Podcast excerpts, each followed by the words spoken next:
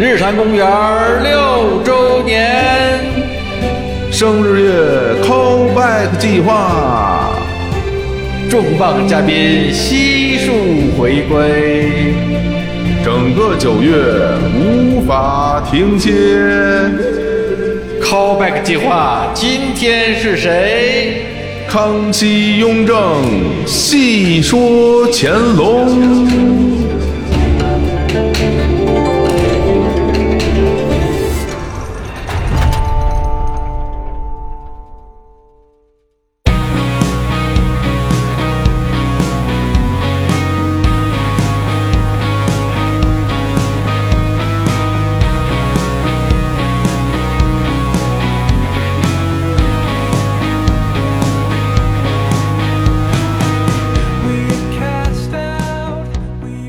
Hello，大家好，这里是日坛公园，我是小伙子，我是小哎，我是什么呀？小李子我是小李子。 小李子，哎，在呢。好嘞，好嘞。行，今天我们的嘉宾依然是杨元老师。哎，大家好，我是杨元，哎呀，千呼万唤始出来啊！是都 出来了， 我刚从你们厕所出来。你要不来吧，我也不这么说。这怎么回事啊？我是好久没有去主持了，分科变成这样了。 哎呀，今天很开心啊！今天哎，真的很久我们没有这个我们仨这个阵容一起来。你知道啊上次咱们仨一起录节目是什么时候吗？这个不记得了？你们还在慈云寺的时候，慈云寺最后一期，我在新的这地儿就没。咱仨没有一起过，有、啊有多人一起。哦就是五年说火那次。对对对天对，哪！天哪！我呀，他要真是你这看看缘分，缘对分啊，对，马上我们这儿就搬，走。 就就马上就要搬走 了。啊我是那个拆迁的是吧？对对对。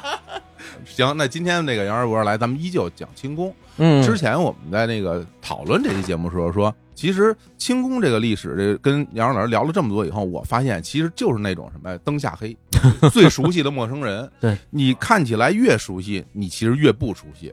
比如说今天我们聊聊这个清朝的皇帝，大家都会觉得清朝皇帝我大概知道点儿吧， 嗯是吧？这至少什么康乾盛世是吧？嗯康雍乾， 对对对包括从这个影视剧中看到的这嗯些形象哎，天天电视里演呢。就是我问李说，比如说这个像清朝皇帝乾隆，哎，哎，这乾隆的形象，我一说乾隆，你第一个想起是谁？那还得是郑少秋。郑少秋，哎，就从那山坡上滚下去那个。嗨， 草地上、啊土坡上，细啊说乾隆，对对对是吧？哎这个是这个郑少秋的扮演。那我再问你啊，咱们这个什么铁齿铜牙纪晓岚里边这个皇帝哎，是呃铁林老师、啊，张铁林老师，张英老师，他演的是哪个皇帝呢？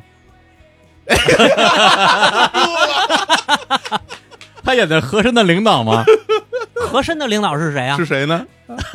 哎，还是乾隆啊，嗨啊，还是乾隆那是乾隆啊啊，。那对也对是对乾隆。哎呦，这下可真是你看这两个乾隆，嗯明显是不太一样，嗯是吧？嗯然后大家就想起，比如说聊这个雍正，嗯，那我觉得最熟悉的肯定就是《甄嬛传》里的这个雍正啊，那是帝了雍，正啊。那啊是 我只知道甄嬛，我觉得那皇帝是谁无所谓啊，无所谓他，啥也没干啊。还啥都没干呢， 对吧？那陈建斌老师对对的对扮演哦是吧对？对还有比如说咱们说说这个康熙大帝康熙啊，啊，康熙大帝，那杨老师你印象最深的这个扮演者是谁？我印象最深是雍正王朝里那个康熙，哦焦晃老师。哦哦，雍正王朝里的康熙，对对对对。然后除此以外，也有关于就是只写康熙的剧哈，那就是那个陈道明老师那个啊陈道明。啊，那个哦还有那个呢，嗯，康熙微服私访啊，对对对对哎对对张对国立老师张那我看过，那也看过杜小月是那个里边的呃，吧，不是，那是铁齿铜牙纪晓 岚。这人， 我不说了，你们俩说 吧。哎，真的就是，所以我觉得啊，对于这些皇帝嗯的印象，基本都锁定在这些影视剧。对嗯首先这些影剧就会有一个特别大的问题，我觉得李叔这个问题，其实很多人都会有，哎搞不清楚谁是谁，嗯，就觉得都是清朝的皇帝对，，哎都是皇阿玛，对吧？比如说你康雍乾，大家觉得都差不多，但你说你来一皇太极努尔哈赤，你肯定会就啊印象很深，对对是对啊对，吧？说这皇帝跟我们之前了解不一样，那就大汗的印象深，是吧？对吧？他哎跟皇帝好像有区别。对，所以我现在就先抛出一个问题，让嗯大家也感受一下，就是说，咱们刚刚聊过的这么多皇帝的扮演者里面，嗯有没有人跟历史上真实这皇帝有点接近的？你说的就是荧幕形象，荧幕形对象，吧？对嗯吧？哎，甭管形象、气质各方面，你想什么？张国立哪儿像一皇帝样那啊？像什么呀？平民皇帝，平民皇帝，啊对吧？像隔壁大哥，是真的嗯，嗯，有吗？呃，有有在咱们刚才所说的这些剧目里都没有。哦，这些剧目都没有。哎，对，这些剧目里都没有。哦这要说有，那我觉得姜黄老师那个《康熙》还是有些神似的嗯，他神似指的是哪儿？是长得像气度，哦，哦气度，气度气度像啊，然后待人接物那个感觉还比较像，所以嗯我一想康熙，马上就想到是他那个形象。嗯唐国强老师的这个《雍正王朝》演的这个雍正呢，嗯，是我觉得嗯就是从小形成了刻板印象，就觉得雍正就那样。他确实也像那个瘦脸儿，有点像的，哎哦有点像的。这还真是这个有一点啊，清朝的这些皇家啊，包括这些皇帝这些人，男性瘦长脸儿，细长脸，啊嗯，脸很长的，对对啊，对他对不对是对，一个国字脸啊或呃者包括慈禧太后也是长脸儿，长脸哈，，对对，而且他们是典型的，就是很长的脸啊，李叔嗯不是一般 的长。多长啊？你一看到这个人，就马三立，你觉得细长哦脸吧， 咱就就侯宝林那个比喻最形象，嗯就长这样的脸，特别适合唱老生。这儿挂着瓤口，这儿包 上头，中间还这么一大块。 富裕地儿多是吧？对对对还能对啊种地在脸上是吧？ 对，所以嗯这个形象对大家来说其实是很陌生的。你嗯包括这些皇帝个人，他的这些性格吧，来，哎你要说性格，还有一个《啊，延禧攻略》里头聂远老师演的乾隆，嗯，他我觉得是最像，哦，是吗？最像什么呢？是最像乾隆自己想象中的自己，哎，哎，但是跟他本人并不完全像啊，哦，是跟乾隆自己想象的自己很像。您这意思是说我们乾隆老师这个自我认知有偏差是吗？那一定有偏差。不知道想象成什么样的？乾隆呢，老觉得自己就是按这个“我爱我家”里老胡评价老傅那句话，嗯， 自以为是啊，自命不凡啊，自己觉得自己怪不错的，这一样都不少 哎。呀，哪是怪不得那实权老人，所以对吧他觉得自己就是世间老人。是嗯就觉得自己很完美哎，对对对对啊，对，就有很多朋友也会这样嘛，对吧？包括我自己，就觉得我自己很完美啊，哎，没有缺点啊。嗯乾隆也是这么想的，那就是这么认知自己的。 啊所以今天我觉得我们就在一块儿好好的给大家讲讲这些皇帝到底是一个什么样的人。嗯，我觉得这是一个很有意义的一个讨论。哎然后聊完之后，大家其实提到一个人，嗯你大概就知道这个人是一个什么样的性格呀，嗯他做事的风格呀，他的言语谈吐。我举个例子，比如说咱们提到了这个刘备，嗯你就会想到刘备是一个什么样的性格，是吧？嗯好哭，爱哭是吧？爱哭，然后呢，和这个身边的人交心，就是很温柔，啊！对对对，是这么一个人，对？啊吧？你提到关羽是一个忠义之士嘛，忠义之士，是吧？这个一脸正义，然后说一不二，嗯这么一个人，不能睁眼，一睁眼就要杀人了。哎呀，是是吧对，睁眼没看 出来，就是、 哎所以我觉得这个东西其实是我们对他嗯个人形象有一个更清晰的认知。对那所以今天我也希望我们聊完之后，大家能够对三位皇帝嗯，有这方面的更清晰的认知，好不好，李叔？好，好吧，那咱们就先从头说吧，咱从这辈分大的人开始说，那呃就是爷爷呗，康熙哎呗。康熙先说是吧哦嗯我对康熙的认识吧，就嗯是咱们只说生活的，我咱们不说什么政治啊，什么这哎些好东啊西，就是为人。为人这个人啊，我觉得特别像一大爷大爷啊，是哪种大爷呢？就是街坊大爷哦，这样一人吗？，啊，就是咱们都是北京的，对，咱们身边一定有这样的人嗯，啊，就是那大爷感特别强，哦，好聊，嗯，好聊， 好聊，好聊。好聊。哎，咱咱先说一，这为什么？对，为什么好聊啊？康熙某年的时候嗯跟侍卫聊天儿嗯， 啊，跟侍卫聊天儿，瞧这事儿他也不认识，啊！哎，看着这个小伙子蛮顺眼的嘛，哦，好啊，来，来，过来过来嗯，姓什么呀？啊，姓冯。嗯，然后说，哟，你们家我知道啊，哦，咱熟啊，嗯我前两年刚看这个《太祖实录》，太祖就是他曾祖，嗯，努尔哈赤打天下的时候，他那个时期的史料，他自己看看说你们家那当时跟我们立下了大功啊，是吧哎，？你们家现在怎么样啊？嗯，跟我们这个夺取政权这么多年了，啊哎，是不是吃香的喝辣的，对不对？是 不是？您怎么样？嗯，小伙子说我们家现在不行，不太行。哎呦不太好，哎呀，一个有点体面当大官的人都没有。哦，康熙听完了，哎呀，觉得这个责任在我们呀，嗯，你是跟着我们一起打江山的，是不是？这样的大将，是不是干吏，对不对？能臣，嗯，怎么才几十年过去了，家里就混成这样了？这怪不到人嗯呢你，就怪不了人呢。怎么办？你是侍卫，你没见过功，是你祖上的功，对，所以呢，我不能直接提拔你。嗯，这么着吧，给个世袭职务吧，哦，那等于追认一个世袭职务了，也算不是算追认，嗯啊就是他聊 出来的，愣给一个，愣给一个，啊就是啊因为祖上有功，已经封过他们家了，嗯明白？没给这世袭职务，其实就是当时还不到那个程度。多。哦嗯，那得了，那给一世袭职务，这世袭职务可能是正三品、嗯，从二品、不小世袭啊，的、世袭的啊，会降吗？不降，不降而且特意嘱咐，哦，就是后来跟官员们说，以后记住了，他们家。咱们一定要保留人家的这个功臣后代的这个生活，哎呦，一定不能让他们家混成白丁儿。啊这个世袭职务一定要保留，哎呦，这确实像一热心的街坊大爷，是吧？是吧？是吧特上心，而且呢，这个大爷感特别强，就是跟你 好聊，对吧？聊出来了，啊聊出来了，聊出这么一个世袭职务。哦啊我天哪，没想到康熙啊是这么哎， 一个性格，你你觉不觉得？就咱们身边一定有这样的，有是吧？有有就是街坊大爷关心你啊，啊，关心。然后呢，他跟你没有疏离感，他嗯不是皇上跟臣子之间那种从上到下的那种俯视，嗯，他是平视的。哎，这个小伙子不错啊，这嗯怎么样？就特别像什么呀？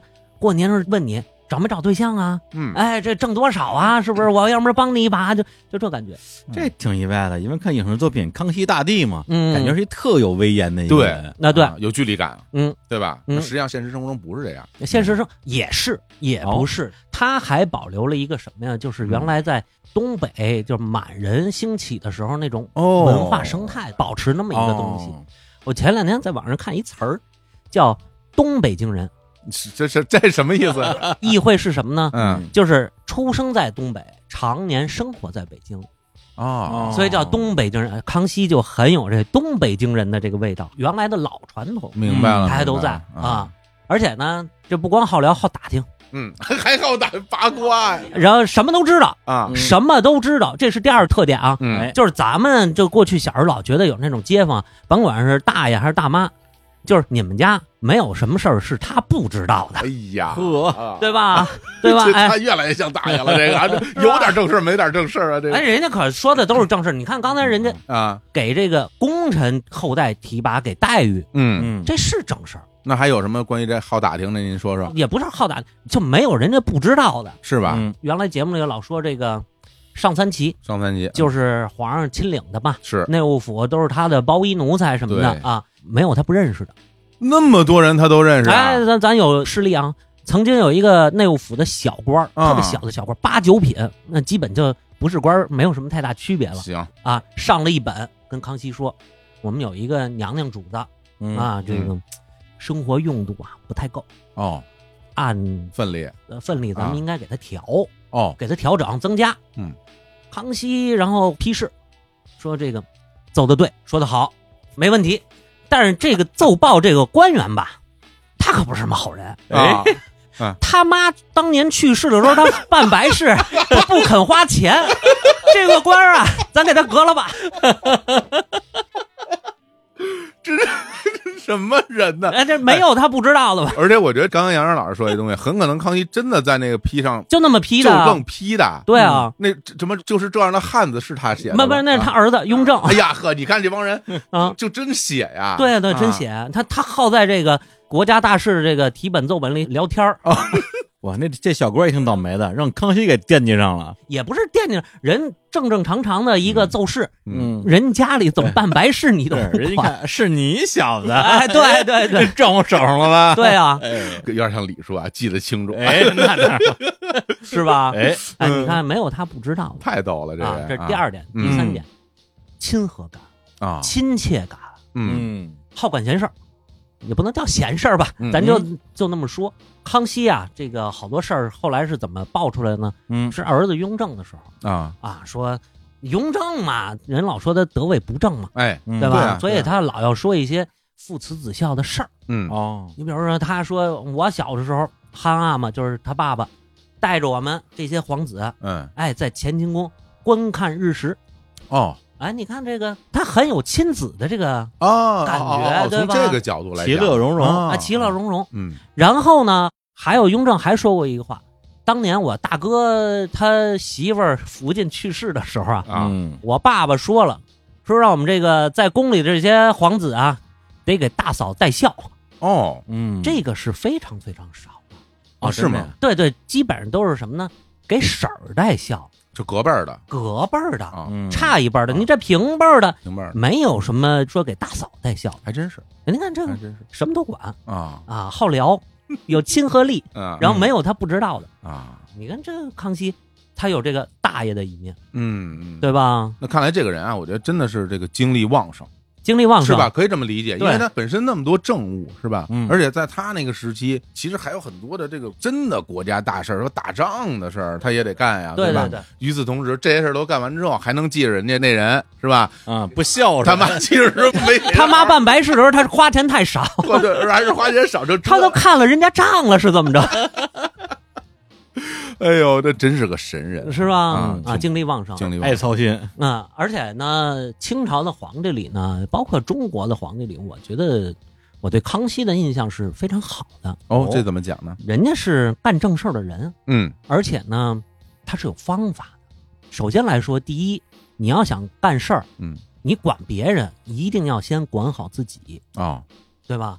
有这么一个事儿，我觉得是很了不起的啊，就是他戒烟这个事儿，能把烟戒了，而且是因为为了律己，再律人，所以他才戒的烟哇，啊。哦而且他抽烟很早，啊，抽烟很早，这个他自己说啊，如朕为人上者，欲法令之行为身先之，而人从人自从，就是说我要推行法令，人家要要听的话，必须得我先正己，哎，嗯人家才能听嘛，对不对？嗯比如说抽烟这个事儿嗯啊，我就不念原文了啊。嗯人说虽然没有什么太大的关系，嗯，但是呢，好多着火的事儿啊，都是因为这个抽烟引起的。啊，因为这个呀，哎，对，然后呢，朕呢经常要禁止这个事儿，你不要在这个办公的时候抽烟。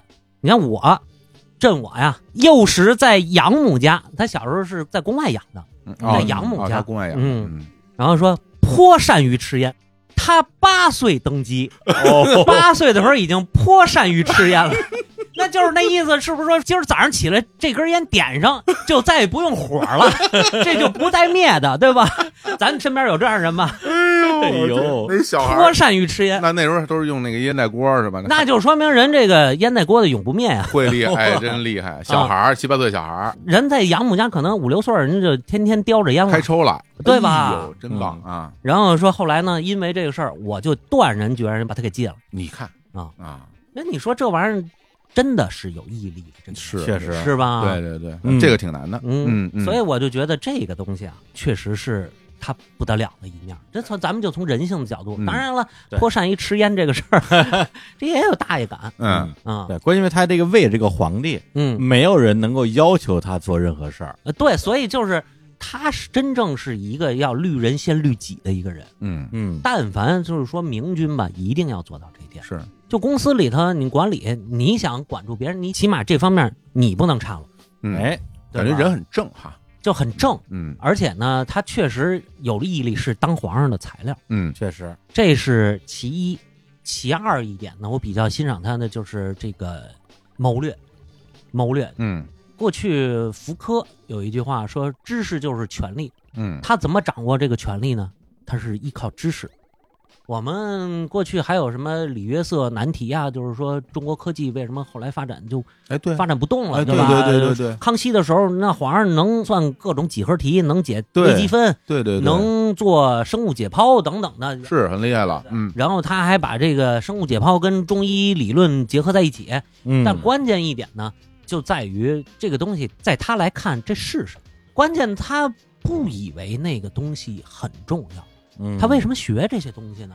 因为我讨论过这个事儿，嗯就是好多人认为是他只希望自己学，不想让别人学。这个人坏，这个皇上坏，耽误中国几百年。嗯其实我觉得不至于的，嗯，对吧？关键问题，我比较赞同的一个说法就是，他不认为这个是学问，哦，他认为什么是学问？儒家文化这才是学问。嗯但刚才为什么我又说知识就是权力呢？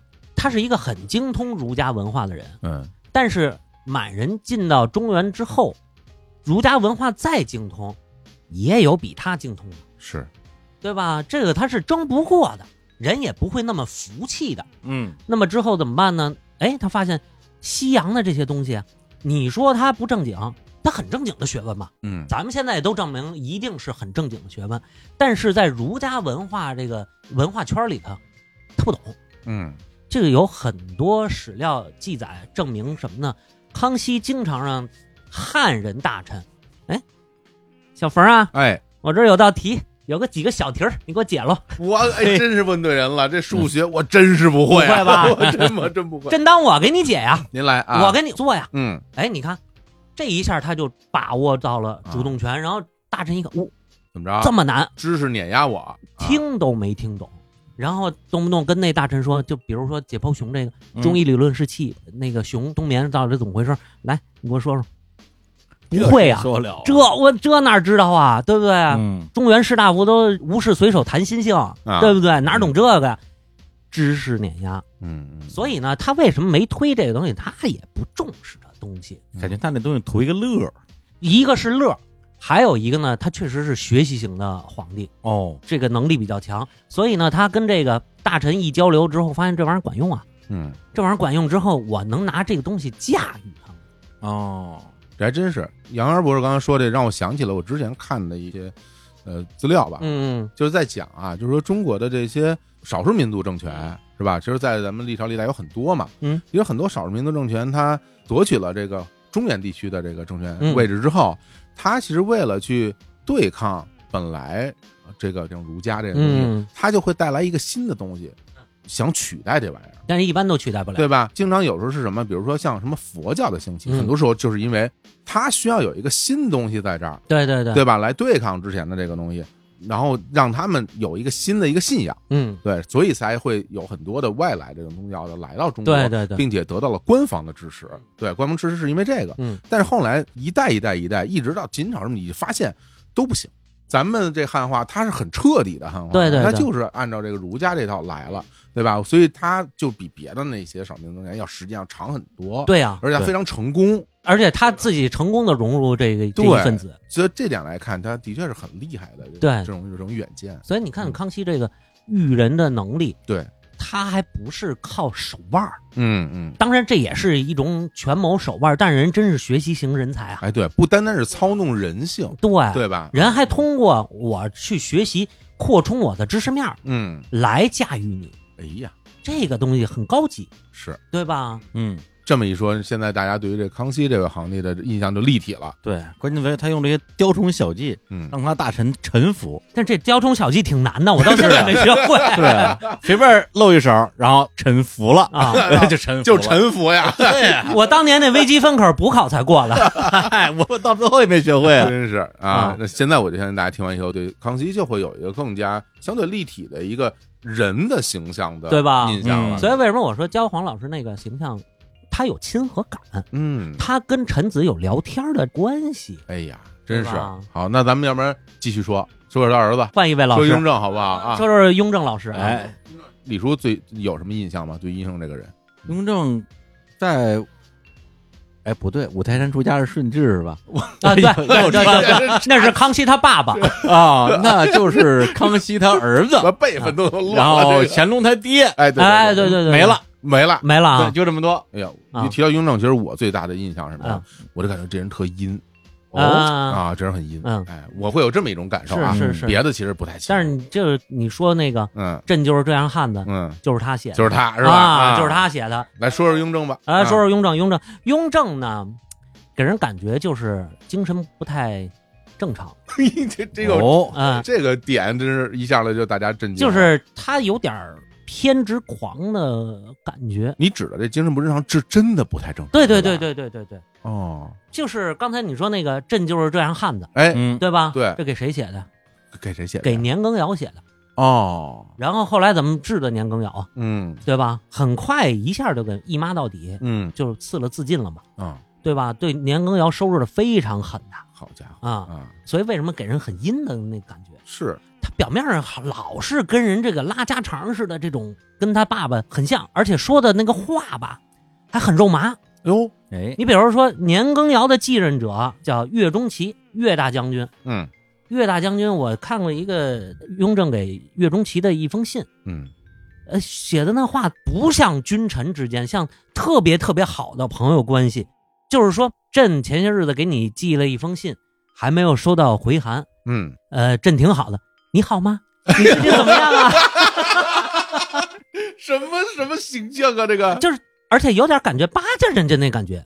为什么他为什么这么做呢？哦他平常说话就那样，哦，他这样啊，而且呢，这不代表他就一定对你特别好。那好多啊大臣、其他人冲着这种信，觉得哎呀，皇上跟我好，嗯，皇上跟我哎关系可紧密了感。觉有这种私交了都。对，嗯而且你啊光看这个的时候，你觉得这个东西，哎呀，那他得跟他好成什么样啊，是，对吧？嗯嗯为什么说他精神分裂？咱们都知道，雍正初年的时候，嗯到一直到雍正四年，党争非常厉害，雍正要收拾他的这个政敌，就是他的八弟、九弟、老十四、老十这些人，对吧？嗯，到雍正四年的时候，雍正给他九弟写一封信，说：“哎呀，你们家的这些老家人都是咱们家的奴才，我一定得好好帮你照顾他们，你都放心，咱们家里都好着呢。嗯”同一天，他派人把这个老九给收拾了，嗯给关起来了。同一天写的，一个是公文，是派人去把老九给收拾了；嗯同一天，另一封是家信。告诉老九说：“我对咱们家这些奴才都好着呢，你放心，你你瞅瞅放心，啊，太阴了，这个不是阴就不是阴，啊我觉得这人就是分裂，哦？你觉得那两个都是真的是吗？都是真的，嚯，都是真的，哦，他没必要啊，对不对？也是，他没必要，他对，而且他已经把人收拾了，感觉是为了写了一封信，为了取乐。或者说，我觉得他其实我不知道，因为咱们刚刚听这几个事儿，我啊感觉他有特别强烈的角色感，哦嗯就是他在不同的角色上，对，用不同的我说你方四哥式，来哎，做事对儿对。对对，我觉得你说这对吧对对对对，你看说他以一个皇帝的方式去做皇帝该做的事儿，你能感觉到他有点想学他吧，嗯，他爸这一套管用，管用，嗯他也要按照这个方式来弄，对对是吧对，？所以他就以那种方式来做。嗯然后他跟他家里这个人嗯这样的方式，是以我是你哥哥，是或者我是你们家亲戚，我给你写这东西，这样一种口吻嗯来跟你交流。嗯，而且他对老九啊是一贯的瞧不上，嗯，他对老九有一个判词叫“吃肥哎呦，嚯，好家伙，这词儿感觉流行到”，今又天傻又胖啊，哎呀啊啊！而且呢，他是觉得你胖成那样，你不是我们满洲人啊啊。这个太歧视了，这个身材歧视了 啊！就是因为他觉得满洲人应该是特别健壮的，啊，精瘦嗯的，啊，特别精啊瘦，长脸儿，嗯，长脸儿啊，长长脸儿。然后嗯你老九胖成那样，你不像话脸儿不要脸的死胖子啊！对吧对对嗯对。好家伙，就这个太欺负人了，太欺负人了。然后雍正元年的时候，嗯雍正就给年羹尧下过一个旨，因为嗯他让这个老九给发到青海前线任用，对，所以呢，就给年羹尧说这个随时可杀。我所以天，是哇可上这的确不太正常，是吧？对呀、那像这样的事儿，他干的很多吗？再我再跟你说，就是还啊是针对老九的啊，嗯，针对老九，就死磕人家不了，不不，对吧啊老九是一个，这每个人有每个人的故事。哦，你老八、你老九、老十四，咱们都说啊，啊。再来说来说来说啊，这个他不是恨老九吗？嗯，嗯，就恨到无以复加的程度。这不就胖点儿吗？怎么恨成无以复加了？他他主要还是有党争的问题。党争，啊党争是是是他当上皇帝都多大岁数了？嗯四五啊对吧？啊多难呀！嚯嗯你看，啊，老九叫这个允堂，咱们都知道是阿奇那塞斯黑。塞斯黑什么意思呢？就是讨厌的意思。呃对 啊对，然后他儿子洪胜起名字叫下贱的，嗯，这个洪章起名字叫做恶心事儿的，做这个洪相起名叫讨厌的，这个洪广起名叫坏蛋，这个洪鼎，哎，我估计可能跟他关系还不错，但是也不得不罚，啊，嗯，起名叫可惜了，哎呀，哎呦，可惜了，还就是他给所有人都起名字、起外号体，啊外号就是你说这人得恨到什么程度啊，对不 对啊？说幼稚啊，感觉这都是吧？对，像小学生干的事儿，对，像小学生，对吧？对啊，然后就是我就说他偏执 讨厌，是吧？就是这玩意儿真是很偏执，是这是对老九，嗯对他那个老八呢，他跟老八从小特别好。现在咱们这个雍和宫啊，不是都说是雍正的前底吗？嗯嗯不光是他的前底，不光是他原来雍王府，是跟老八住在一起的。他们是两个王府，最后并成雍和宫，哦，这样，把老八他们家不是给抄了吗？哎，对，啊，一系列特别呃残忍的手段，咱就不说了啊。嗯，咱们就说一说一些细节的事儿。哎，他已经把老八打击的不行了，还在朝堂上给这个老八造谣，说什么呢？ 说那个事儿吧，我就觉得没必要。就是说，这个连亲王啊，呃，先于镇府隔壁居住，所以呢，我们都受到我们爸爸的这个恩宠，哎，嗯，以所以呢，爸爸给我们俩都有银子，干嘛用呢？让我们把这斧啊游世一新。嗯，老八这人从小就坏，他拿这银子，他没干这 事儿，他干嘛去了呢？哎，他结交别的人，把这钱给私着花了，偷着花了。他跟他爸说，他把府已经油饰好了，装修好了，游过了，他就编的这事儿，啊，这不是真的呀，不是真的，他编的。那编玩意儿干嘛呀？他就说老八这人从小就坏，那连那个爸爸给的这个装修的钱啊都私自用于结交党争了。我觉得是不太正常吧。啊，他这事儿是不是他弄得他自己心里有点愧得慌，就给人编了一堆的这种毛病？就这个东西没必要，嗯，他把这个事儿说出来，我们会感觉这个东西其实不是个什么大事儿，对啊，对吧？其实你能感受到，对他而言，在他心里，这个就是一件特大的事儿。他会认为这件事儿你这么做是一件非常非常不对的事情。然后我把这事儿告诉别人，我编一个啊，啊，编一个，我编一个，我跟别人说，别人就会觉得你这个人特次。哦所以他对于这人特次的这个标准，啊就是一个小孩儿的标准。你看他侮辱人，他也是一个小孩儿的标准侮辱人，是吧？他心智永远的少年啊，就永远 永远少哎，年，你觉得他分裂不分裂？啊分裂分裂是吧？是啊不太不太正正常。不太正常。嗯然后还有他这个折磨老八的这个手段吧，嗯哎包括他折磨兄弟的这个手段吧，嗯我觉得是一种恋人关系的折磨。哦，哎哎，就是恋人关系的折磨这。怎么讲？只要是我不喜欢你了，嗯，你什么都是错的。哦，老八已经给关起来了。他说啊，最近这个西面打仗赢了，嗯，天上又下雨了，不干旱了，是吧？嗯，这么多大好事儿，连病人听说了之后啊，都痊愈了。嗯，朕听说你不高兴，你给我说说为什么？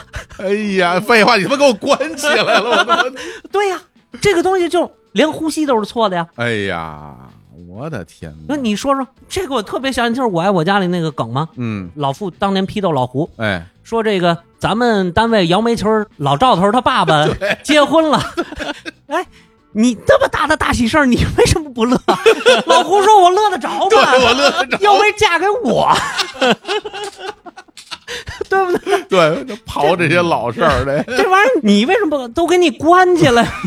哎，要写你的心理过程，你为啊什么不高兴？好家伙，嗯嗯，对吗？这没道理。嗯嗯这对老八嗯，，老白，哎，哎，然后呢，还对老十四，哎嗯要咱不说对老十四怎么样啊，嗯，有好多也不是特别坐实的。老十四在大家心目中是什么？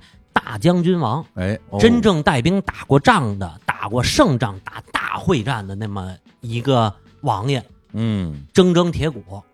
那儿有一封信，这个老十四给他四哥，啊，他们俩是同父同母兄弟，亲兄弟，亲兄弟，哦最亲的然后兄弟嗯发去守灵嘛，发去守灵的时候，老十四写信喝多了，这个人已经被他折磨疯了一样，嗯，就是喝多了之后写这个古人云啊，阿么生身，主子养身，非阿么不能生身，非主子不能养身，哪儿来的这老话儿？嗯嗯，是吧嗯，臣不得主子怜养，如何生于人世？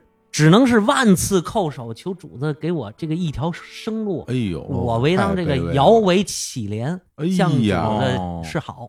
亲哥哥呀，嗯亲哥哥亲哥哥，而且这个满篇儿全是这样的话，就明显就看出这个人的精神状态，对这个是时候崩溃了崩的溃了，嗯嗯嗯，对吧？就是雍正这个折磨人，我觉得真是挺让人难受的，嗯？嗯，是对吧？对，而且都跟自己亲兄弟下手嘛。嗯我觉得原来其实你看很多党争啊，比如某一个人最终在这场争斗中胜利了，我是当皇帝了，嗯其实很多时候就很痛快，就把你们都弄死完了。嗯，要么就直接砍死，要么直接发配，或者把你软禁，嗯，甭管怎么着，圈禁嘛这事儿基本上就一下儿结束了。对对对对，对他这个没完没了的去给人家折腾，我这对这个实在是有点儿所以他们也很快就死了嘛。老十四后来是撑住了，啊你别看还真是打过大仗的人，啊嗯一直撑到他死，乾隆把他十四叔给平反了。哎呀哎呦，这太不容易酷了。所以雍正现在咱们想啊，咱们从历史上看，嗯你生活在康熙身边，嗯感觉非常好。很温暖啊，很温暖，嗯而且呢，你这个人又有意思，然后呢，他会对你很好。嗯咱们从史书上看雍正这些例子吧，很好玩儿，嗯，是因为什么呀？太奇葩了，太怪了，对吧？太怪了。但是你想想，你要生活在他身边，多毛骨悚然呀、嗯嗯，对吧？对嗯，啊说话也不敢接，你怎么接呀、然后他对你示好，比方说，哎，你好吗？我挺好的呀， 就这样。还有写的更肉麻的，朕是如此之爱你，什么等等的，不是原哎话呀，原话原话，那时候就这么说话了啊、但那个不是男女之间呀，我知道，对，啊，就说的这么肉麻的这个程度，然后过两天给人弄死了，也不一定把人弄死吧，就是反正都是说的特别特别跟你甜蜜的那种感觉，嗯啊，反正让人毛骨悚然，毛骨悚然，对啊，让我想起谁啊？哎，就让我想起冯远征了都，我跟你说，哦那个安家和安家和那个劲哎儿是不对是？对啊对你好是特好，然后啪啪给抽你大嘴巴，就啊对对对对吧？有有点那个劲对，，哎你说这个你就是不知道他下一秒要干嘛就是你看啊？嗯我对你这么好是吧？这么多大型，你说说你怎么不高 兴？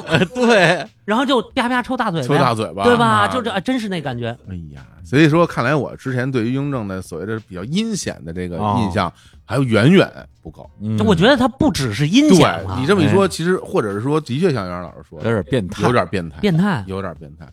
那像这样的皇帝，据我了解也不太多，不太嗯懂是吧？像他这样的嗯很，少见的嗯是对是但是也不是没有嗯啊，啊，所以他儿子对于他的很多政策是不大看得上。是吧？哦为什么乾隆给他好多他爸爸弄死的人要平反呢？哦，对，而且乾隆老师是对这个他爸爸的各种封建迷信也是不太看得上的，啥封建还迷封建信迷信呢就是雍正一驾崩，啊乾隆就把宫里这些道士都轰出去了啊，道士嗯哎吧，道啊，士炼丹的，哎，哦炼丹的，长生不老丹呗，对对，是是是，信道的这些皇上啊一般都是什么呀？之前这皇位跟他没关系。啊，你像宋徽宗，嗯，哦道君天子，有意思，之前跟那是他哥哥当皇上，跟他有什么关系啊？谁知道他哥哥死那么早啊，嗯，对吧？捡了个皇帝，捡了个皇帝。明朝嘉靖，这也是特别著名的这个啊道君天子，这炼丹修道，哎反正都不干正事儿吧，就天天的就是他小时候十五岁之前，这皇位跟他一点关系都没有。嗯，他是藩王之子，要不是正德三十岁就驾崩了，哪轮得上他呀？跟他一点关系都没有。哎，然后这个雍正也是，雍正之前多少年都是太子，嗯，他二哥，嗯，对吧？所以他们都是求什么？求今生长生不老。对，嗯，对很多这个从小这皇上就是他，就跟他有紧密联系的这种人啊，他都修佛修来世，我来世还这样。哎，嗯，对这种道君天子为什么修道呢？就是我今生这富贵来的不容易，哎，我要可劲儿享受到极致。真对，嗯真是这道教好，谁不想长生不老？啊是不是李叔？哎，你是你吧？哎，大家可以收听我们这节 目啊，你吃香菜吗？ 哎，我们聊了一期长生不老的话题，哦是吗对对对啊，火总是长生不老派的，哎，其实我也是啊，你是不是？这这不是这话题得得得啊。如果有一颗仙丹，嗯哎，啊，吃了之后就能长生不老，你吃还是不吃？吃啊！你看 看，哎呀，不是有便宜不占是混蛋呐！王启明是吧？ 这个行啊，那咱们最后咱们说说这个乾隆吧。啊，乾隆老啊师，乾隆是最受大家爱戴的皇帝，而且刚才被那央老师这么一说，嗯对乾隆印象好像又好了一点儿哎，是吧？这拨乱反正拨乱啊，反正啊，是吧后面你接着听是吧？哎这个人也是比较有非趣常，有意思，因为咱们过去录那个付费节目的时候对，哎啊，经常提到这位钱老师嗯，有时候会聊到他啊，，对，付费节目好久没提了啊，哎，二零二一年上线的啊。啊，叫我在故宫聊八卦，哎，对对对对，对，大家就是自己搜去吧，啊，非常好听啊。来，哎啊咱们接着说，说说这个乾隆，这个我刚才开始我说，这个聂远老师嗯，是我觉得最像乾隆，最像乾啊隆，最像乾隆的。他往那儿一站，我就 觉得乾隆，嗯乾隆自己认为的 乾隆是 吧？啊，就是觉得自己哎，觉得自己蛮不错，他不光蛮不错，他觉嗯得他干什么都是励精图治，是哦为了国家的，国家哎是没有为自己，嗯自己什么都没有。嗯，我这这我这是吧？是否我真的一无 所有？嗨，咱们先说说这个钱老师一些嗯特点啊，哎，就是尤其聂远老师演的那个《延禧攻略》，嗯，哎，有很多的是很这个像形象很贴近那个大猪蹄子的那个大猪 蹄子感觉是啊。这个人啊，确实是特别注重细节。我最近又听到一个故事，嗯这个人注重细节到什么程度？就是有一个档案里头说呀，在东北捉拿一个叫郭泰的人，嗯，老拿不着，捉不着，哎，然后乾隆给他批示，山东话里啊，嗯管这个郭念归，嗯嗯，所以呢，只要相近的音，就把他给我摁住啊！啊哎，人连山东话都懂，嗯，就是他这个细节，他知道为什么拿不着。嗯东北那边没怎么听过山东话，这个山东话里管锅叫龟还是管龟叫锅呀？嗯反正就是你们就捉拿这人，不要考虑他到底姓什么，哦，他说姓龟姓郭，不重要啊、都行都行啊，先把他们扣住问下。哦。办案很有手段，哎呦，很注意细节你，他看能注意到口音不同这问题，刑侦专家，嗯是？吧？然后呢，注意细节是注意细节啊，嗯，嗯，太严于他 人，宽于律己，怎么调过来了？ 跟康熙不是一回事儿啊啊啊，跟康熙不是一回事儿。给你们念一个他怎么严律他人的。哎，好，这一年是乾隆四十三年，嗯，乾隆那年已经六十八了。哎呦，啊，实录里说呀，爸爸呢下过一个旨，说这个太监遇到官员的时候必须让路。嗯嗯，前两天呢，我在乾清宫的这个西暖阁里头，突然就看见，哎，有两个穿补服的人和一个没穿补服的人嗯，路遇了，他们竟然是擦肩而过的。据我想，啊，原话阴私，哎，因为这个事儿呢，所以我想，带着补子的，补子就是这个清代官员、明代官员都有，胸前有禽兽的，哎，这就带补子的，是，嗯那是官员；嗯没带补子的，他是太监。嗯，这个太监为什么不给官员让路？嘿，对不对？我爸爸当年下过这旨意啊，嗯为什么不严格执行？嗯，对不对？这玩意儿看得够清楚的，你看看，还带分析。哎，嗯六十八了，眼神可以 的。你在里头干嘛呢？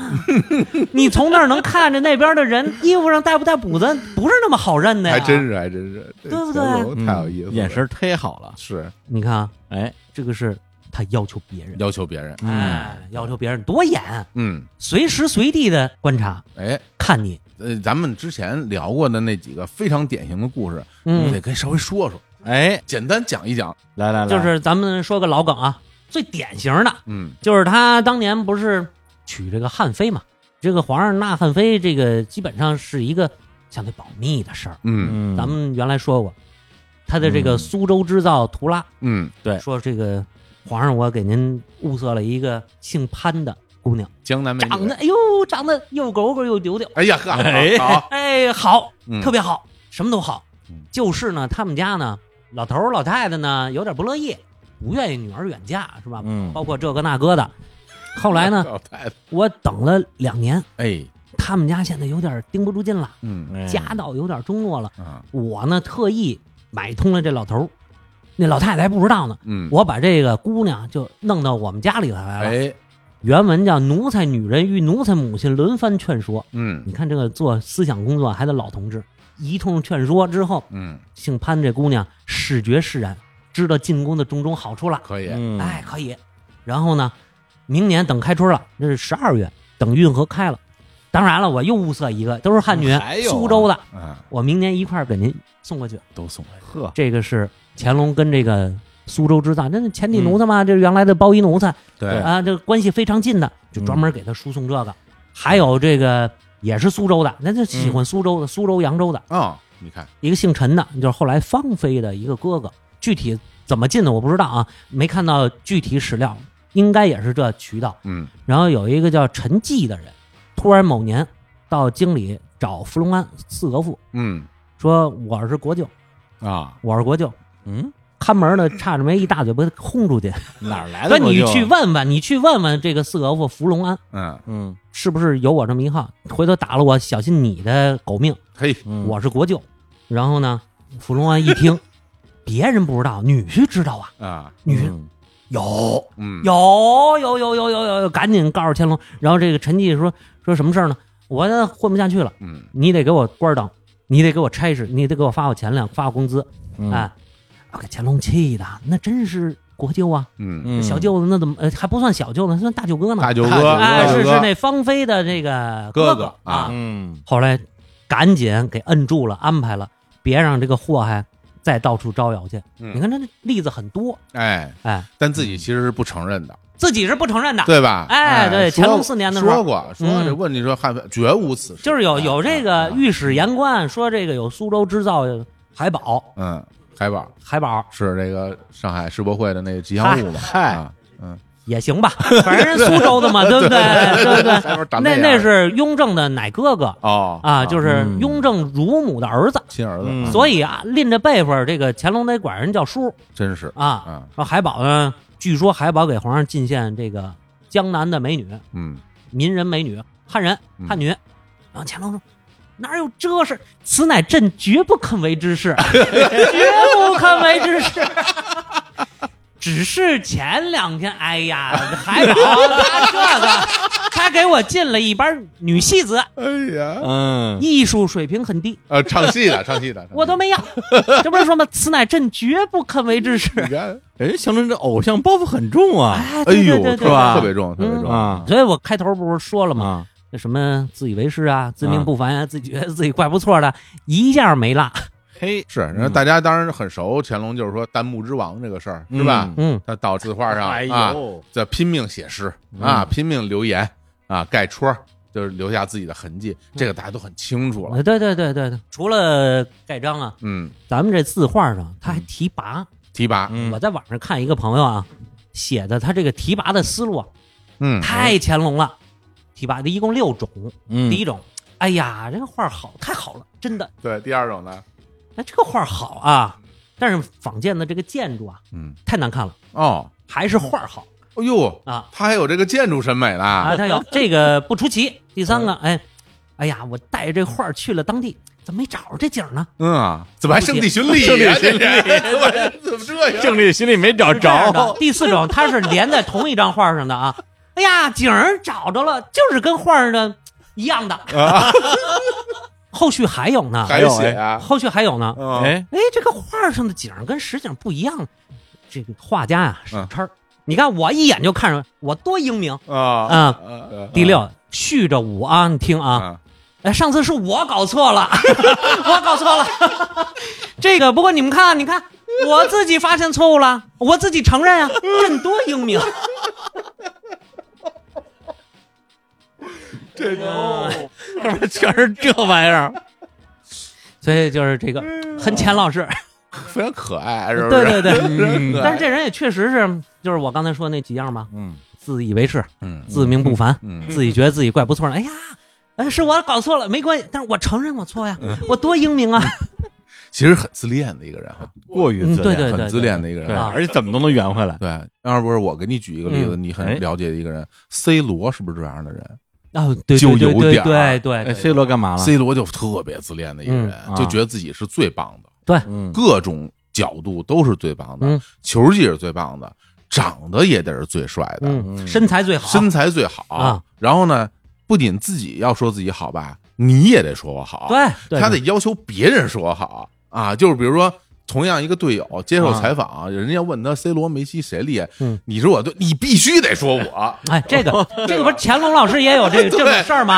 你必须得说我。这个咱们原来说过那个崇华宫茶宴，嗯每年新年的时候，清宫一直举办这么一个东西，好对像是到咸丰的时候给停了，嗯举办一百多年。主题是什么呢？什么叫崇华宫茶宴啊？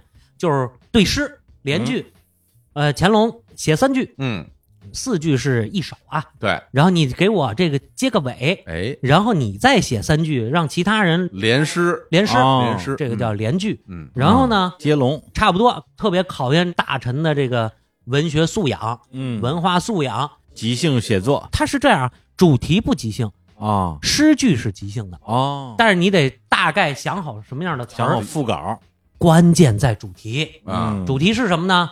今年我立了什么功 了？哎，我办了什么大事儿了？对，你们就要夸这些 事儿，别的咱不夸，别的咱不夸啊，就夸一 夸那通化宫插宴。哎， 这不能再说包子了，这哎 个我天，对，真是，这今年哪儿打了胜仗了？这个胜仗对四库全书，四库全你不书得夸一夸吗？你你哎，咱说心里话，四库全书值得夸，啊，是啊你嗯啊搁我我也得夸，那也是吧不赖组织人这么夸，不是那那那还得谦虚的说，朕不能自夸， 嗯，对那你们来夸一夸吧 对，他组织人呢提前告诉好 题目。再告诉你，啊大小金川是吧？哎，对啊，那你个夸我，这这功绩嗯，嚯，震古烁今，对不对对对对你这词儿不能写俗了，写俗了以后不让你来了，啊，对对不啊，你对？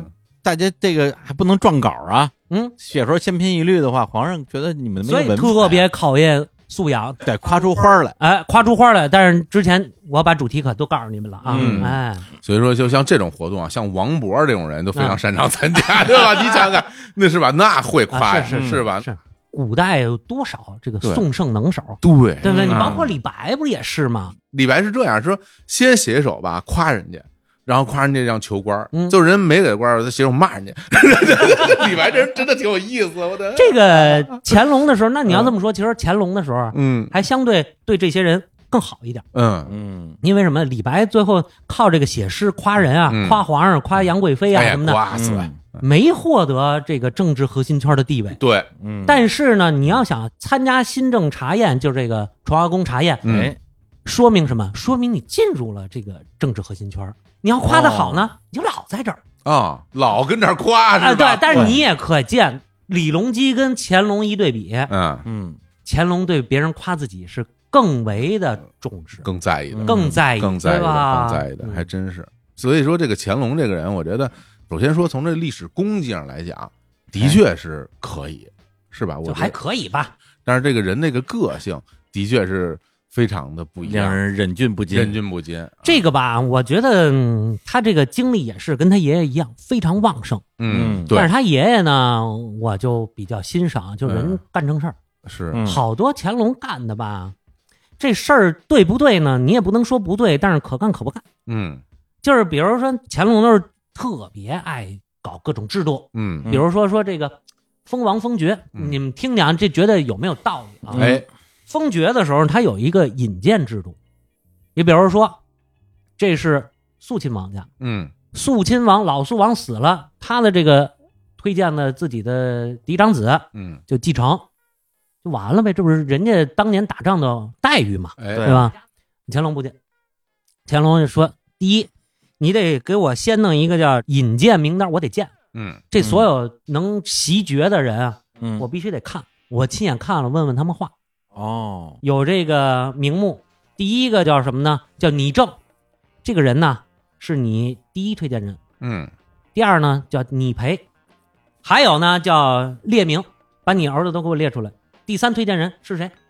你都给我写上，还有我一一要见。我先见这拟正的，啊，这孩子不喜欢，嗯，回去吧，换一个，换那拟培，嗯就是第二推荐人嘛，啊，来了，啊，这孩子也不行。嗯第三个再来，嗯，哎呀，你们家几个孩子？哦，那儿还一个，我再看看他。这闲的吧这个其实王爵成绩就是一个对，待遇，待遇对不其实对甭管是谁都一样，你说后世出了多少著名的王爷吗？没有什么必要人家爹说选谁就选谁，完了，您对耽误什么呀？给人家搅和的特别乱，对啊，这就是负担。嗯，而且呢，贵为王爷都不能决定自己的这个继承权，对，这个很可笑嘛，也没必要嘛，对不对？我觉得这个可能代表他对权力的一种极度的渴望。对对对，对，就好像你公司已经几千人了，嗯，那每个人进公司你得亲自面试，你累不累啊对？你得给他安排部门儿，对啊呀、就这种感觉。，对，而且我觉得还有一种感觉，就是说他想让大家知道他的绝对正确，嗯，就是这个事儿，你说选他不见得对，因为嗯他可能不是最适合那人。谁说了对？我说了对，嗯，对，是吧？人也有例子，豫亲王吧，嗯嗯嗯、好像是豫亲王，我记不清了。他们家这帮孩子啊，嗯嗯，没有一个满语能过关的，哦，这能行吗？嗯国语骑射呀，咱们满人的这点特点全没了，这不可以啊。那你说这个当时对不对呢？嗯，你不能说不对，哎但是真有用吗？对吧？就是到他晚年的时候，我就见过这个有一个奏本，就是说北京要给公主找一个说满语的老太太啊教公主满语，哦，北京找不着，得到东北找。真的，啊，全北京都没人会说了。我不知道，反正他就没找着，他是从东北调。哦，这个折子里头说的是什么呢？就是要到东北找青语妇人，哦会说满语的这个大姐大妈得是女的，啊，哦对，这教公主啊吗？小公主。那你到清末的时候，你提倡了一辈子满语骑射，嗯然后到最后乾隆六十年退位之前，退位那年嘛，您还得到东北找说满语的了，哦，那时候就不好找了。就不好找了。那你说你这不折腾吗？所以这个其实也跟咱们刚才说的，他这个主动的去融入这个汉族这个社会，他不是主动的，啊，他是被动的，他一定要说说我这个推崇国语骑射，就是要、啊哦要会说满语，要骑射好。但是整个八旗进北京以后，人家早就融入了，对对不对？包括他给人改名字，不光是改人自己的名字，在人家家谱上给人改名字，嗯你这名字太汉人了，啊，对不对不允许，不允许不允许啊。嗯嗯，所以到今天满语就算是已经是一个死语言了，是吧？呃，基本上算了，嗯啊，然后研究满语就成学问了，就就， 那你研究汉语也是学问，对也对不是哎对？有研道究理语言它都是学问，哎这倒啊是，真哎呀是，哎，所以现在看起来，哎，李叔，咱们听完这仨哎皇帝，你比较欣赏哪个？我觉得乾隆不错，乾隆不这错，活着自在啊。哎你就看看我我高兴就你行。看看，你是把你自己投射到乾隆自己身上了，哎，嗯，你要投射到乾隆身边人身上，哎，你试试。那我还管得了你们？我也觉得乾隆 挺好，对哎呀、 那我觉得投射到谁这儿都好， 不是那那雍正，我觉得也不太挺行啊。那倒是累的那倒是嗯雍正挺累的，啊对自己活得很辛他苦，不快乐，对对这个人不快这乐。对康熙其实他自己应该挺乐呵的，嗯，还挺开心的。呃雍正吧，他那个快乐，我老觉得一定得建立到他仇人的痛苦之上对，有点扭曲啊，就折磨他，折磨他，反复摩擦，啊是， 杨元博，你如果让你选成为谁，你选谁？成为谁啊？对啊，我们俩都选成为乾隆啊了。我哎没那么大野心，哎你选你选一个，那选一个，那当然是乾隆啊。你不是欣赏康熙 这吗？仨人不，白是，说我了欣赏康熙，我做不到啊，呃嗯，这得自己有认知啊，对不对？啊 这嗯不是愿意啊做康熙身边的人。哎，对，对跟你跟康熙生活在一起很舒服，对对对哎温暖，嗯，温暖，嗯对吧？大一份的温 暖，大爷般 的温对暖，呀，这确实大一般的，我刚才不是说了吗？对不对啊？太好玩了嗯。而且其实康熙跟乾隆吧，嗯，晚年是有点像。哦，哦，对他们俩都活了时间很长，康熙是在位六十一年，嗯，乾隆是在位六十年，嗯，再加上太上皇三四年，对。对不对？就其实差不多。哎，其实当时感觉他那个乾隆说退的时候，感觉其实还状态还行呢。不是咱们原来不是说过吗？啊，八十五嗯，看选秀，嗯看姑娘，就是啊秀女，一个小时看两千多，真是，啊是不是？那可以的了。所以你看，我觉得说他要不退了，没准还能多活几年，那有可能，对吧？他有可能他不能没事儿干。但其真实不是不是，闲着，并没有，并没有，啊他啊一直把持朝政哦，。这倒也是一直嗯太太上皇一直也也是，对对对也是对啊，所以宫里的档案有的都写乾隆六十一年、乾隆六十二年到乾隆六十四年，真宫这里么档案就那么么写。档案这么写哦啊？对，官方可不这么说 呀！官方不能那么说呀。啊然后这人家的天哪，内参，哦啊，给乾就隆看就的啊内务府的档案，内务 府的档是案就是给他看的妈呀啊，包括就不叫太上皇，就是皇上嗯、太子哦，还这么写啊啊，？对，还那么写，妈呀也有有个别的哎，他是为谁来着？嘉庆啊，嗯哎呦，嗯，啊，就这一说嘉庆，一说嘉庆我就想想嗯嘉庆啊，也有恨人入骨的，哦，没没雍正那么变态，嗯哦，但是呢，他恨和珅那是啊嗨，那是，和珅摔倒，嘉庆吃网嘛，嗯对对我都对知道，哎，啊，他恨和珅。这个原来看过一档案，就是有一个他批折子，说是这个因为和珅嘛起的名字，嗯，就是他把和珅办了之后呢，还是多少年都深深的愤恨。嗯嗯有一年呢，就是有一个承袭差事、嗯承袭世职这样的这么一个东西，嗯，世袭的职务。然后这家呢，应该承袭人，这人名字叫和珅，跟和珅就是一个名儿同名儿。嗯，啊，嘉庆说：“这不行，这不能给他，那不行，对啊，叫这个名字太可恨了。就是这叫什么不好，叫”和珅， 对对哎要对，搁你你也不能答应， 我跟你说这不过分，啊，嗯，不过分。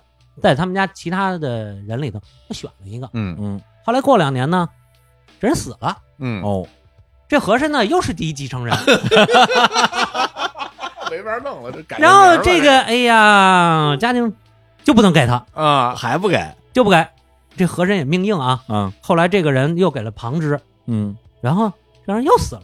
第一继继承人 呢，又是和珅，嘉庆还是不给，就至死不给。我恨死 你，恨你恨到骨头里。哎 呀，天嗯哪，哎，他为什么这么恨和珅啊？是因为他权力太大了吗？和珅，这是和珅吧？嗯，弄权，第一是弄权，哎，然后呢，嘉庆反正不太看得惯他，然后嗯也有所伤害，就是和珅还假意跟嘉庆那儿念好。嗯其实我觉得啊和珅这点不如谁啊？哎，李莲英，哦怎么说就这么讲，李莲英跟光绪，他虽然是慈禧太后身边的红人大总管，嗯是吧？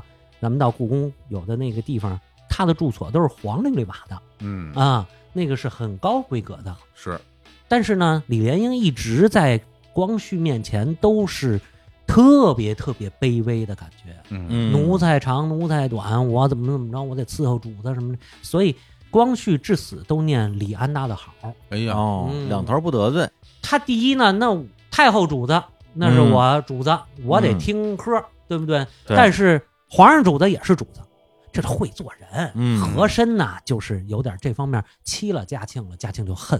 啊，哦而且真的最后立他为继承人的时候，和珅又假意递个如意，说我有拥立之功，又来这一套，那更招人讨厌。嗯啊，对邀功还对，嗯啊，而你这么说的话，乾隆说退不退啊，嗯一直把持这个权力，嗯嘉庆心里也不可能没而有感且觉，最后后三年多的时间，啊就尤其到最后的时候，全后宫只有和珅能听懂乾隆说什么，哦，成传话的了，只有他能听懂，那不就他说什么就是什么那所以就可不嘉庆他最后肚子里有火，他也对撒不到乾隆身上，啊？对，那肯定找和珅啊，对啊，他后来那个当时咱们现在叫那恭王府哈，嗯原，来是和珅和珅住的地儿啊哈呃不是和珅他们家，就是很多人老说那是和珅家，那不是和珅家，嗯，那个是是公主府和驸马府哎，对对对，所以以两边儿加在一起是现在的恭王府。嗯嗯然后人家和珅是跟自己儿子住在驸马府，这没错儿啊，哎对不对？哦对这不是他们家，那是人公主带来的。是那后来这和珅被办了之后嗯，那一半儿就没了，驸马府没了，没了就赏给那个老十七永林了哦啊。算抄家了超那肯定啊，是吧那肯定。然后他儿子封神阴德也有点出息的，啊这个封神阴德呀，在这个居丧期间，家给抄了。嗯嗯，住在自家坟地的时候，跟坟地的哪个女孩就怀了孕了，哎呀哦，然后被弹劾，啊然后嘉庆又把封神阴德又给处罚了。好家伙因为这个啊，哎呀，对你居丧期间嘛，哦，你生了孩子了，你这玩意儿就说不过去了。然后这十公主确实跟封神阴德关系还不错，还啊回护着点儿她，反正也挺有出息。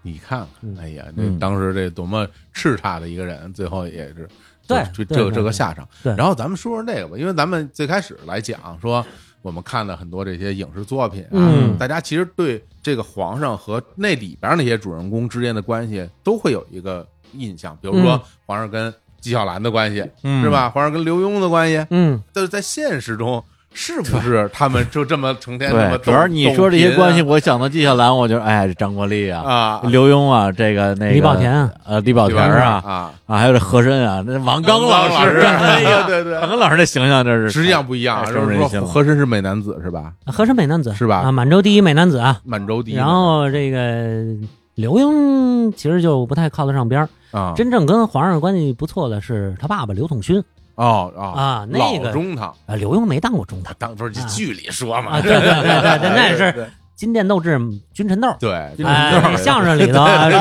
嘛，刘老满瑞中堂说汉中堂，对对对哎，嗯这个纪晓岚呢，嗯，纪晓岚就也没多大出息，咱说说纪晓岚吧。啊纪晓岚这人，我就知道他业余 使女，哎呀，别别别别的事儿也不太熟。吃肥肉、抽烟、日遇己女啊，这都是真事儿吗？真事儿啊哦，啊！这关键，关键我为什么说纪晓岚没多大出息呢？啊就是刚才咱们说那个哎崇华宫茶宴嘛，啊，他是乾隆是四十年吧，还是多少年啊？他是因为修《四库全书哎，对，嗯》，所以第一次参加崇华宫茶宴。哦，哎呦，觉得德蒙圣恩心里那个激动啊，溢于 言表，溢于言表，就是那意思。我终于迈进这个圈儿了。哎，哎这进了个这个沙龙了，哎对对进对了京圈了。哎哎，对啊，这我不一样，因为他长得 难看，乾隆不太喜欢他。哦 不，行，因为长得乾隆哎以貌取人哎，清朝皇上都这样。 哦，嗯，康熙也是，是非，对呀，这雍正就这吃肥，这看不上死胖子。康熙也是嗯，给太子写信，嗯，康熙是给儿子写信，啊乾隆是给妈写信，哦，对，这俩人这信也还不一样乾隆特爱给妈啊写信，，俩人风格也不一样。嗯你就能看得出来，康熙呢是特别生动活泼的一个人，嗯嗯，走哪儿呢都给自己儿子写，说我今天又看几个美男子，长得可好了。美男子，对对对，美男子，啊哦，嗯，这就是用的是那个夸这个漂亮啊、美丽的这个词儿，跟这个太子说哦啊，然后特别重视颜值，哦，哦，但是他是单纯的就是欣赏，就是欣赏，就就是史欣书赏上没有他们这个龙阳之癖的这个记载是吧？没有没有没有没有哦，没有没有，但是只好像是只有一次是看到啊，康熙是给太子。进献过男戏子，哦，但是这你是不是跟那个有关系就不一定，对吧？嗯，瞅 瞅，嗯，反啊正、主要还是欣赏美，呃，咱们当一个线索，以后再挖。哎对不对 但是万一主呢要啊主要人就是说，而且他说那个美跟咱们想的那美可能不一样，哦，人是那健硕之美，哎，健美猛猛男健美不是啊他。你 关键你想那些地儿，他写这些美男子都在哪儿啊？嗯边远山区、哦，草原，那可不就健美之美吗？哎不会是那种那个柔美，柔美的，啊嗯不是那种媚的那种男人之相，不是，嗯明白应该是那种健美，脸上有带红的那种健美。好家伙，对吧？康熙，你能看得出来这个人是很生活、很生动的一个人。嗯嗯啊乾隆那信就没劲了。嗯，乾隆那信，我做那个满文练习的时候肯定肯定，一脸嫌弃，对翻了好几篇儿， 啊，就是妈，我今天到了哪儿哪儿哪儿，挺好的，您也挺好的吧？我这哎儿今天有家书李春波，打了几个野 鸭子，你看看，呃，弄了点肉，我给您送过去。千篇一律，没内容，就是我到哪儿几了只野鸭子，啊？这这都给您您送过过去吧吧。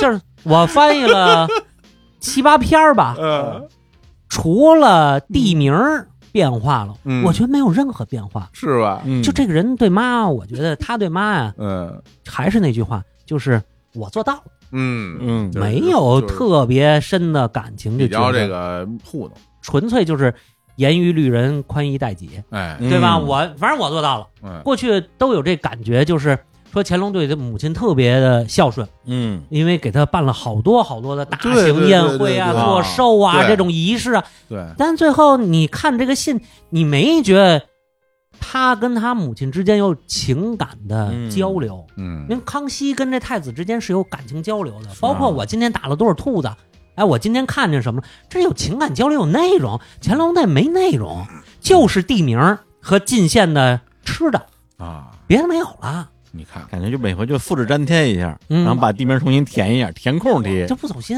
纯是填表，嗯，对吧？有 模板。哎，咱们这个说这美丑怎么直接说这儿了？说又， 又说到乾我老觉师，得你们这样不好。哎，哦，你你说美丑，你最后又说人乾隆不好，没没没，不是人很可能最后文采就这水平，你说那怎么 办？我就是这小哎学呦，生我刘可不仁，觉得啊，他夸自己的时候可不是这个， 可有内容了，对不对？太有意思你了。看他提拔是不是那个？刚才我 说那，我要找着了。哎哎，赖我抱赖歉，我不是我啊，我说我找着了，找着了。但是这能知过就改哈、这英明啊，嗯有的是词儿。哎呦，我弄得我都想上那上写去了。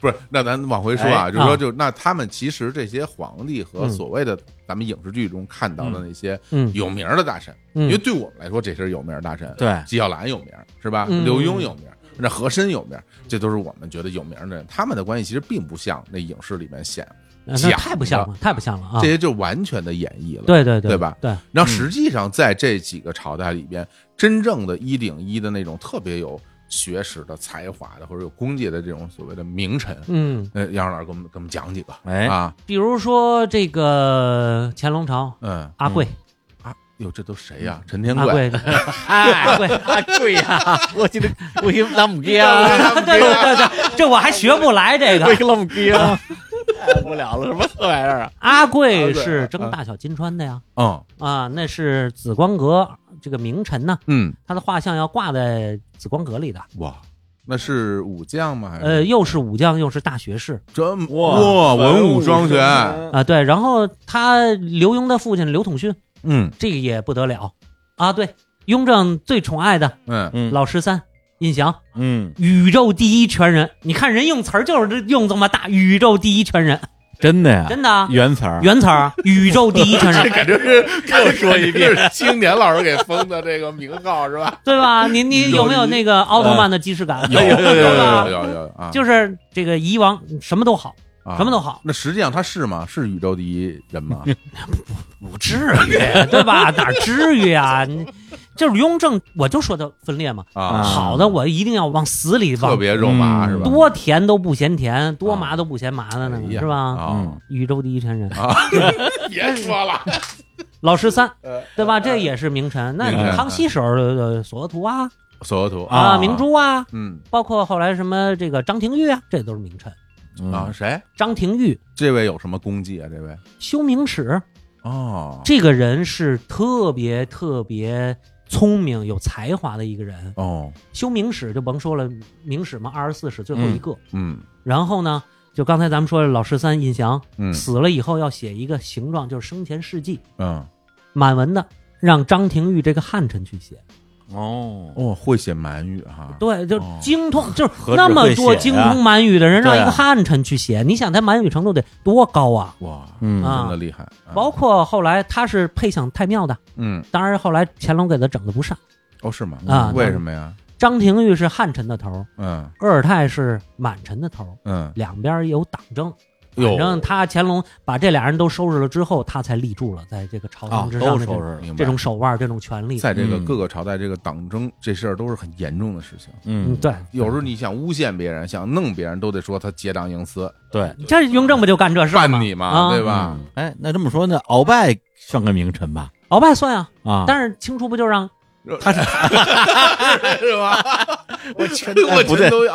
我全全都要，全都要不是鳌拜， 是全那都个要那是个九豹品芝雷暴？雷暴暴雷暴九品芝麻官里边那对个，对对啊对，我他全都因为他因为打扮一模一 样，打扮一样啊，一个 人嘛就是他呀。啊，不是那鳌拜他整个被办的过程嗯跟那个《鹿鼎记》里边的区别大吗？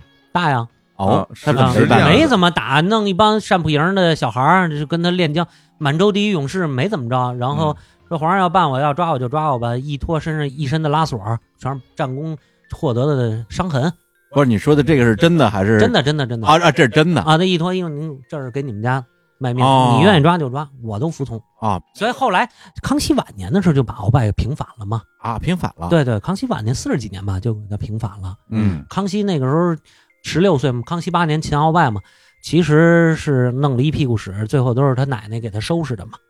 这这怎么说就是很多第一，你对不起人家。啊？确实，鳌拜确实没怎么着那个时候就是那么野蛮，啊啊就动不动让皇上你得给我签，你给我他也没有完全未私，啊，哦，而且也不光鳌拜对他那样，他舅舅佟国刚也那样，嗯就是那风气就比较野蛮，嗯啊没有那么君臣之间那么大的那种礼仪差别，哦嗯对吧？那后来他奶奶第一得处理鳌拜家里的事儿，哦，咱们把他们家处理妥善了，然后后续很多的东西都是他奶奶给弄哦了，就是孝庄文皇后嘛，对，但他确实对你不尊重和野蛮，但他不是有私心，就不一定有私心，没查无实据嘛，对就不是对个嗯莽撞人。莽撞人，对，啊莽撞大了，老是那样。正好你想，康熙十六逆反期，确实，对吧？对对，然后你十多岁的康熙，你给这徐锦江，啊，天天那样， 真是受不了这个。就是啊这武功那么高强，对吧？这不行，所以所 以你就没，其实没那么这都是哪儿？哎，和珅肯定是个真的有权利的人。和珅的权利。嗨，哎，清朝这个权利最后不是说嘛，连那个宫女儿嫁谁都皇上说了算。哦你你说和珅能有多大权利呢？嗯，我是有一定怀疑的，但是他确实是很多他瞒报，啊，也就是这些是不好的事儿我瞒报，嗯，呃，我只给这个皇上听好的，嗯其他的我都留中。我这军机处我管这个吗？嗯也嗯，没什么特别多。你说他还没到宇宙第一权人那程度吧？嗯揽那么多活儿，老十三揽多少个部门的差事呢？嗯，那连那个雍正要做个碗都得老十三管，啊那，和珅没到那程造度。反柱了是吧？内务府的有他的差事啊，啊，皇上要个内务府也管啊，哎呀管和珅也管内务府啊。对，和珅得管内务府，和珅是内务府大臣嘛，六个嗯内务府大臣，对，各管一一摊儿嗯，这没到权倾朝野的份儿啊。啊，没到没到，就清朝，尤其 乾隆，谁去全听谁哎呀？他能让别人权倾了朝野？ 对呀，对啊，你你儿子的事儿都是我说了他算。晚年的时候确实跟康熙一样有点儿放纵属下哦哦啊，有点儿放纵，什么贪污，但是你给我钱花就行。啊，哦，咱们原来不是说过吗？是是是是，嗯弄那个易罪银，对对吧？包括因为他们这个制度很特别。嗯就是他这个家里的钱，就皇上家里的钱，嗯跟国库的钱是两笔钱，那不是一个钱，对但是都得过皇上的哎呃目，对都得过这个对账。对你看不看？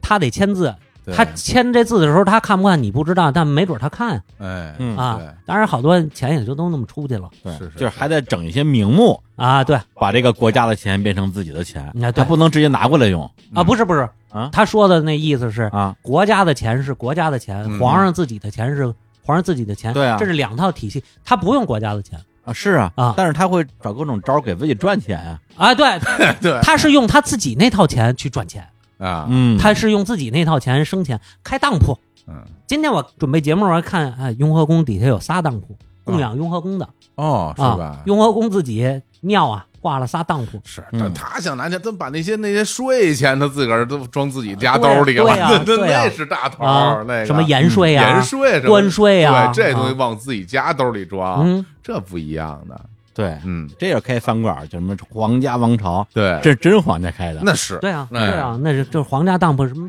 孩子结婚嗯陪嫁一当铺是啊租这是租这个房子嗯啊，对对对 对租对，房啊子房租房租啊，当地住房租、地主，对不对对？对这这原来咱们都说过，挣大钱嘛，嗯开公司挣很有大钱意。嗯思，这个好清朝这些，但是这些还好多，其实都是从康熙开始到乾隆，把这个都规制的特别好，嗯啊嗯，连护城河都租出去嘛。对对对对啊，玩这一套这套规则他啊们非对常对非常对擅长规则，嗯，对，所以这几个皇帝呢，嗯有这个电视剧里边的戏说，嗯啊，也有正史，但总的来讲还是几个挺有能耐的、那对，啊挺能折腾的皇帝。精力旺盛，啊，对，精力旺盛啊！哎嗯我觉得他们就是精力旺盛，什么事儿都管。哎呦，嗯，我就看那个雍正给自己那狗做狗窝，他要写多少条意见，你这疯 了吧？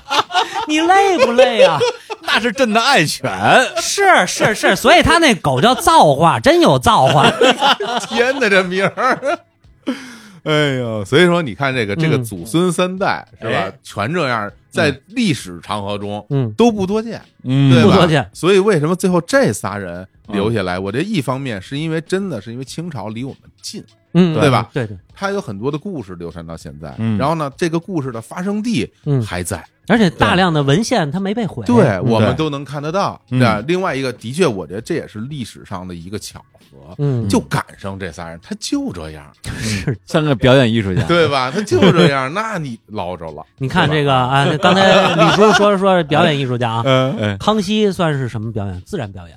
啊，嗯，雍正算什么派？癫狂派， 乾隆我觉得是体验派的，体验嗯派是吧？好家啊伙！，回头那看来这个得跟专门咱们研究表演的人嗯聊聊这个啊，对对对聊对这三位。啊，那怎么着？那我今天咱们就就聊到这儿吧。是行吧，行行，估计大家这个聊完之后，对这三个皇帝都有更深的、更全面嗯的，而且我还是要再说那一点，接近于历史真实面貌的了解。对我们跟杨然老师录的节目，这个是一个最重要的前提。就是咱们看一个侧面，对咱也不把它说全了，对你就了解它还有这么一面，对，虽然我们对吧聊得很欢快，嗯，非常的戏谑，对，但是它是真实的历对史，。都来自于真实的史料记载，对对，哎，啊，他他确实是这么干的， 这不是戏说，哎戏说不是胡说，嗯哎，好嘞，那咱们今儿就聊到这儿吧。好好吧，咱们下回有机会再继续聊，跟各位说拜拜，拜哎拜。拜。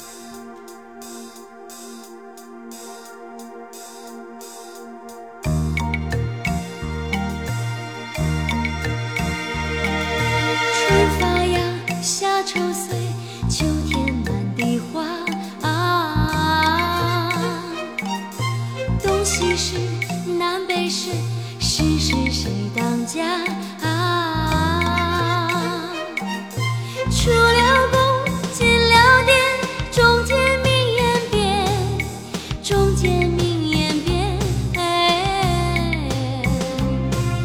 入了乡，随了愿，百姓才是百姓才是头上天。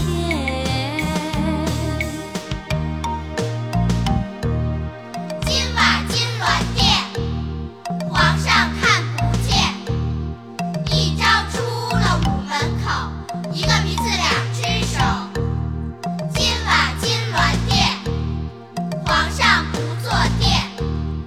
一朝出了京门口，奶昔的侍儿牵着走，牵着走。